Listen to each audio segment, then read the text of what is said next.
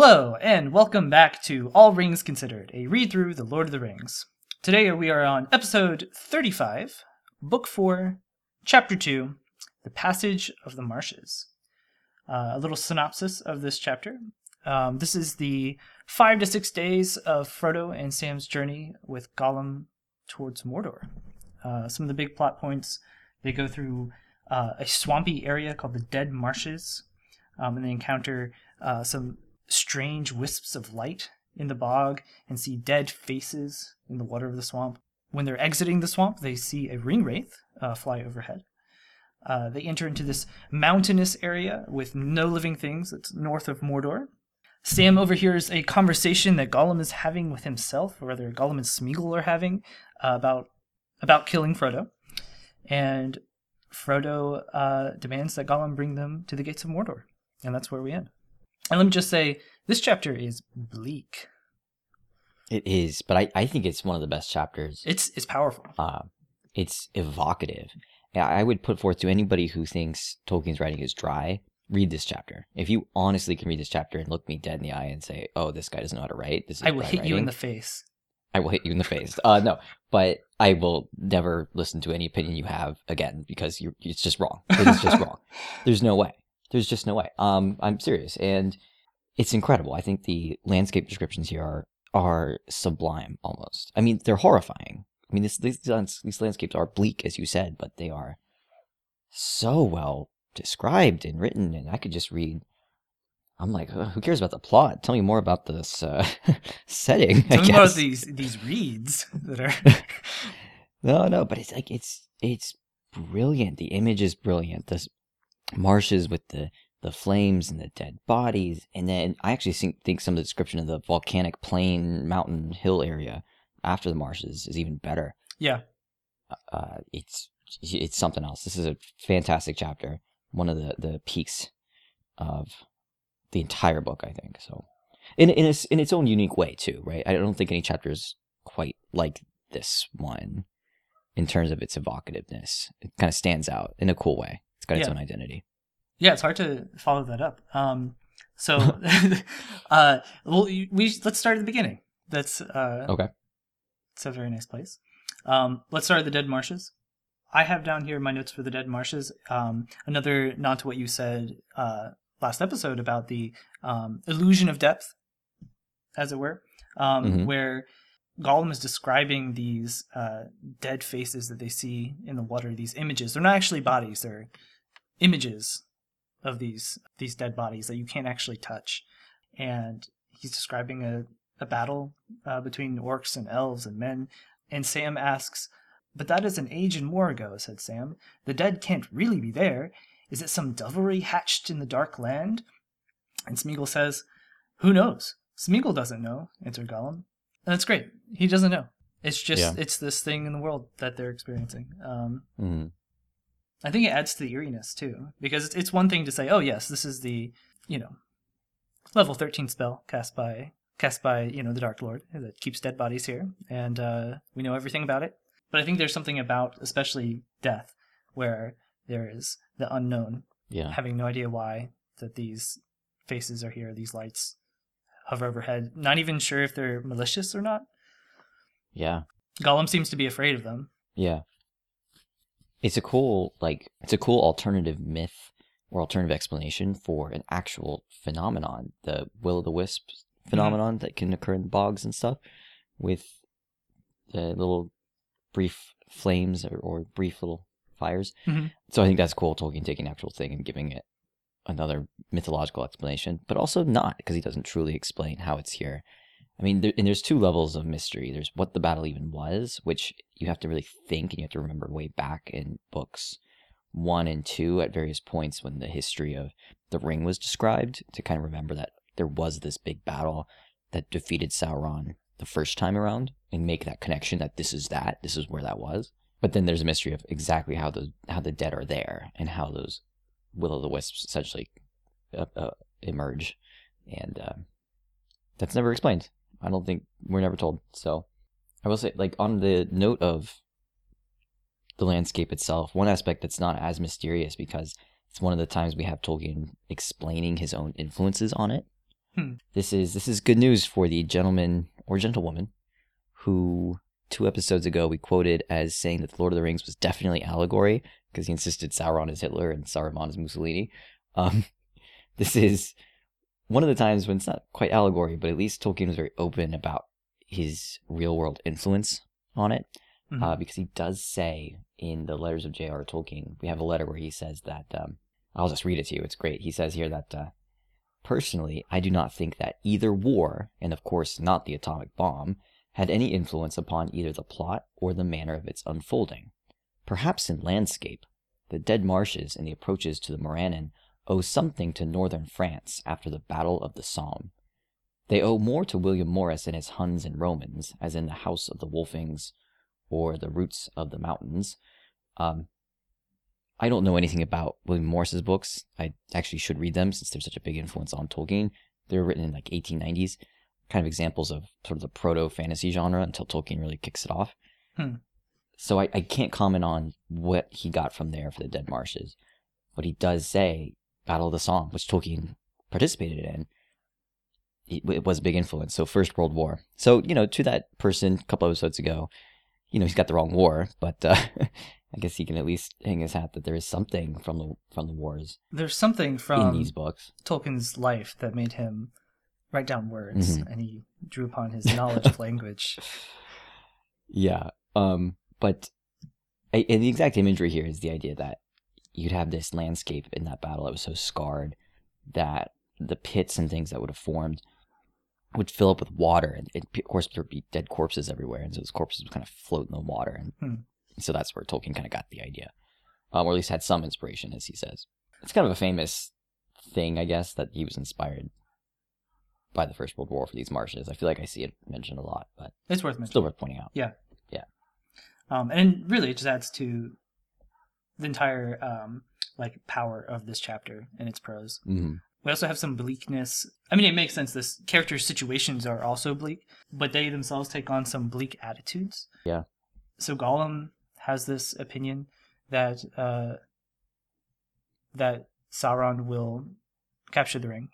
He mm-hmm. he says often he's very like he's terrified of the ring being captured again. Partially maybe because he wants it for himself, but also just he has this this terror about him. And you have this conversation between Frodo and Sam where Frodo, Sam is discussing uh, rationing their food, and Frodo says that, well, we don't really need to think about it that much after the deed is done, which is, yeah, uh, yeah it's kind it's of a, down, it's yeah. a downer.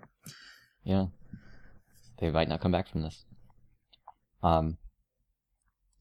Notice that the, the point of view these last couple chapters, and really the point of view that's going to dominate book four, is that of Sam. It's very rare that we dive into Frodo's mind. It happens like a couple times, but not very often. This is mostly Sam's story at this point. Mm. Very different shift. And we've seen Tolkien experiment with this because books one and two were mostly Frodo. But then three had, you know, the combination of Aragorn, Merry, and Pippin. And now you have Sam. So you're getting these different perspectives on things. The, the point of view is changing. In here, it's I think it's a valuable thematic point. Frodo is becoming more and more lost. He doesn't realize it yet. Nobody realizes yet, but it's happening. And that's being subtly hinted at us. Hinted about. Toward, what am I?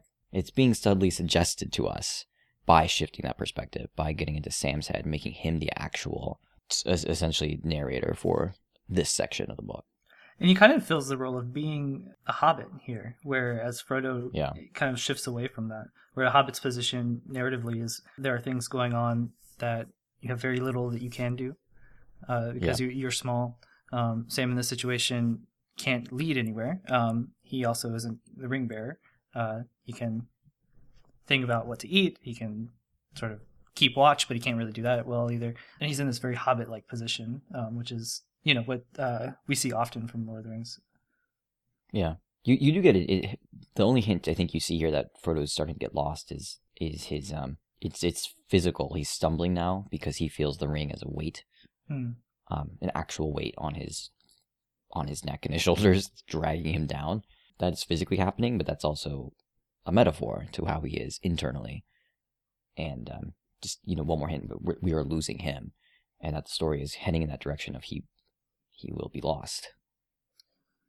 So a couple just uh, quick notes uh, mm-hmm. here. Um, one, I just wanted to mention the Ringwraith uh, actually several uh, Ringwraith uh, encounters that they have. Um, one is very specific, and then they talk about over um, the course of the next day, they, they feel that, that fear, the same fear, a couple times. It's funny because Gollum believes that they're coming for them. And in some sense, they are, right? Like, these are the same ones that are going to Isengard. Yeah, yeah, right. It's one of those cool moments Tolkien's trying to make you, like, do the connection between books three and four, since they're, like, those parallel tracks, right? So they are looking, you know, for Frodo. We're really looking for Pippin, but I thought that was funny. Let's see. I had a note here about...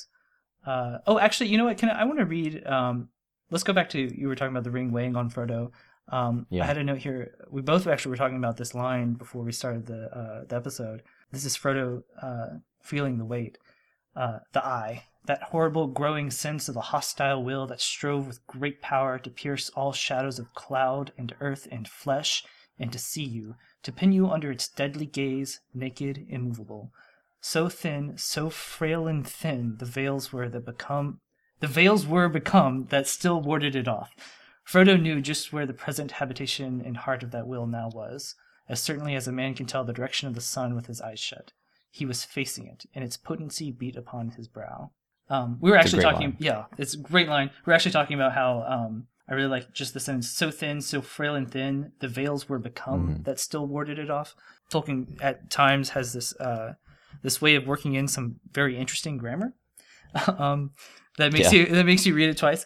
Um, but it never feels, uh, like, at least personally, it never feels wrong. It feels like something you read twice and then you say, oh, Um, I'm not used to something that beautiful. But that that whole line to me is an example of some of the, some brilliant writing.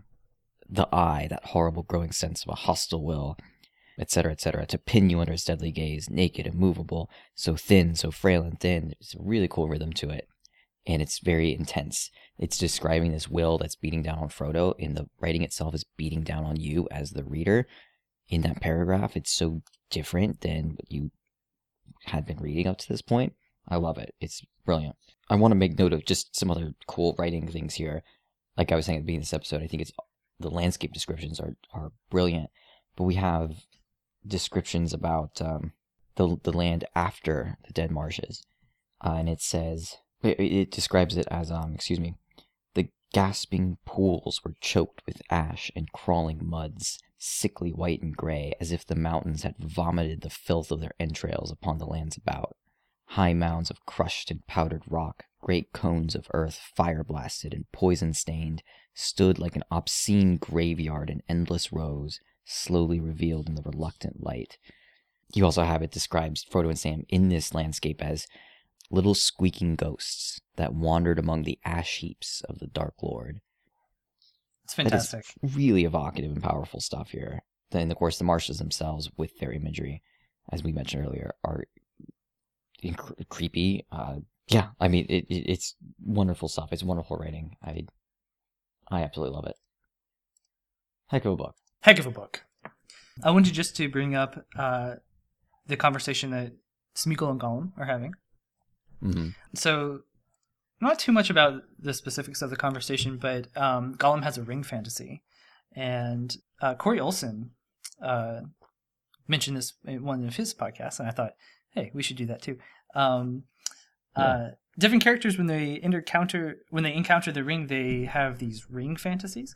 Um, and Gollum's is um, kind of funny. Yeah, yeah. Gollum, when he's um, thinking of the ring, he says, uh, "No, sweet one, see my precious. If we has it, then we can escape even from him, eh? Perhaps we grows very strong, stronger than wraiths. Lord Sméagol, Gollum the Great, the Gollum." Eat fish every day, three times a day, fresh from the sea. And that's his... The Gollum. Yeah, I love it. The Gollum who has... As if he's not already yeah, the Gollum, right. too. Just, it's wonderful.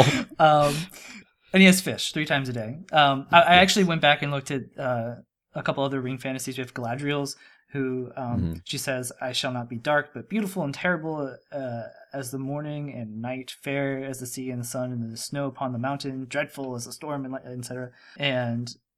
Also, I'll, all shall love me in despair. Um, Boromir's is something like, uh, why not Boromir? The ring would give me power of command, how to drive the hosts of Mordor, and all men would flock to my banner. And he thinks about walls and weapons and plans for glorious victories. So the ring, you know, is, is playing on their specific, their desires. But it's but it's funny to Gollum's uh, three fish a day. I don't know. I like it. Yeah, I love it. Um, and actually, My... so one coming up is Sam's. Um, we'll see. Yeah. Yeah. Don't we get his at the end of this book, I think? I think so. I think it's at the whole end of the last chapter before, so look forward to that. My last note on this chapter specifically has to do with thinking about the um, an interesting parallel that came up. Um, I was reading it, and I was struck by how book four here has started with three characters, one of whom is acting as sort of the scout, and we've seen that uh, at the beginning of book three. Book four and book three essentially start very, very similar. They have parallel beginnings. Three characters. One's a scout, and book three is Aragorn, and book four it's Gollum. And it they're, they're like weird mirror images of each other, right? But like an inverted mirror, like something's not quite right or quite the same. Mm. Even these marshes are supposed to be like they're a part of, they call it the Dagorlad plain. Um, it's been overtaken by some of these marshes. So just like Aragorn's running around the plains of Rohan, we're here sort of on these plains outside of Mordor. They've just sort of been overtaken by marshes, still with a guide. It's a really cool parallel. And we've talked before. I, I think this is something I've talked about before, like Tolkien's idea that the universe is like recursive and that these images repeat over and over again, like events repeat and settings repeat and that kind of thing. I think we're seeing that here. I think it's um, shows the interesting kind of relationship these two books have. They weren't maybe written to be published together as they ultimately were as The Two Towers, but once they were, this parallel relationship was kind of drawn out, or at least emerges to the reader. I mean, if you're reading this as The Two Towers, the title itself is sort of suggesting two different narratives, and that's what you have, right? We have two different narratives, each dominated by a particular tower.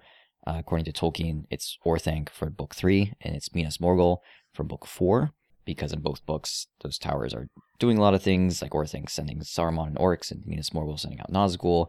They both kind of end in those vicinities, right? Book three ended at mm-hmm. Orthanc, as we just saw, and book four is going to end in the vicinity of Minas Morgul, which is where the Ring Ringwraiths basically live, by the way. um, I didn't really say that, I should have. Um, so they're, they are deliberately... they have like this deliberate parallel relationship in a way. Yeah. You know, that's interesting too, because it's, they have different aspects of the relationships between the three characters as well. So you kind yeah. of have this mirror of uh, like the plains of, of Rohan and this sort of beauty that's described in, in that book.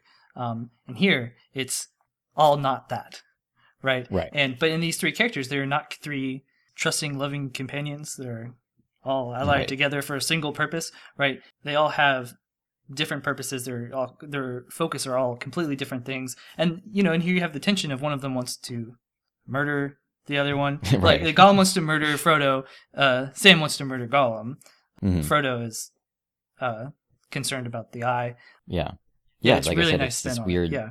twisted relationship where it's kind of a, it's a similar scenario on the surface, but then everything's wrong about it. But you see similar parallels. We pointed them out last chapter. You pointed out Frodo talking about all his choices going wrong, just like Aragorn did in chapter one right. of book three. These things are going to repeat and like kind of, you know, repeat, but then not, like also subvert each other in a way. Uh, and I think that's really what, if the Two Towers as a volume has anything linking the two very different books, um, that's what it is. Like you're not going to see something like books one and two packaged together as Fellowship of the Ring and both kind of playing on the same, this building theme of gathering party members or something. Mm-hmm. In this book, it's like there are two different, but at the same time parallel and at the same time subverting narratives. It's much more like strained and like strenuous relationship between the two, right? Right. Um, like they're at odds with each other in some ways, and also not. It's very, yeah, just like a coiled knot of interesting relationships. I, I like it. I think it's really cool. And again, I I know it might not have been, it might not have been intentional, since they weren't necessarily meant to be published that way. But uh, I think part of it, one, I don't, well, one, I don't think that matters if it's intentional or not. I think it's here. Um, two, even if they weren't meant to be published together, like they ended up being, they still did come back to back in a way that I think they were meant to kind of be in dialogue with each other. So in this wealth of prose in this chapter. Do you have a favorite line? Yes. Unfortunately, I actually read it already, so whoops. Um, but uh, it was the line... It was the line I read earlier describing the hobbits as little squeaking ghosts that wandered among the ash heaps of the Dark Lord. Yeah, I really like that too, the description of this dead area and these small ghosts uh, making their way through it. Um, it's very powerful. Yeah, what about you? My favorite line, uh, also actually a description of the same area. They had come to the desolation that lay before Mordor, the lasting monument to a dark labor of its slaves that should endure when all their purposes were made void, a land defiled, diseased beyond all healing, unless the great sh- sea should enter in and wash it with oblivion. I feel sick, mm. said Sam. Frodo did not speak. Yeah, and, and this actually kind of, I didn't think about it, but it's uh, like what you said, the transition to being kind of a, being more from Sam's point of view. Um, yeah. Frodo just doesn't have a comment on this. Yeah, I mean, go through the whole chapter, like, we're constantly being told what Sam thinks about things, and there's only once that we get into Frodo's head. It's about that, the eye beating down on him, and that's that's it. Everything else is Sam, and we only know Frodo thinks when he speaks. But Sam, we always get the inner, the inner dialogue.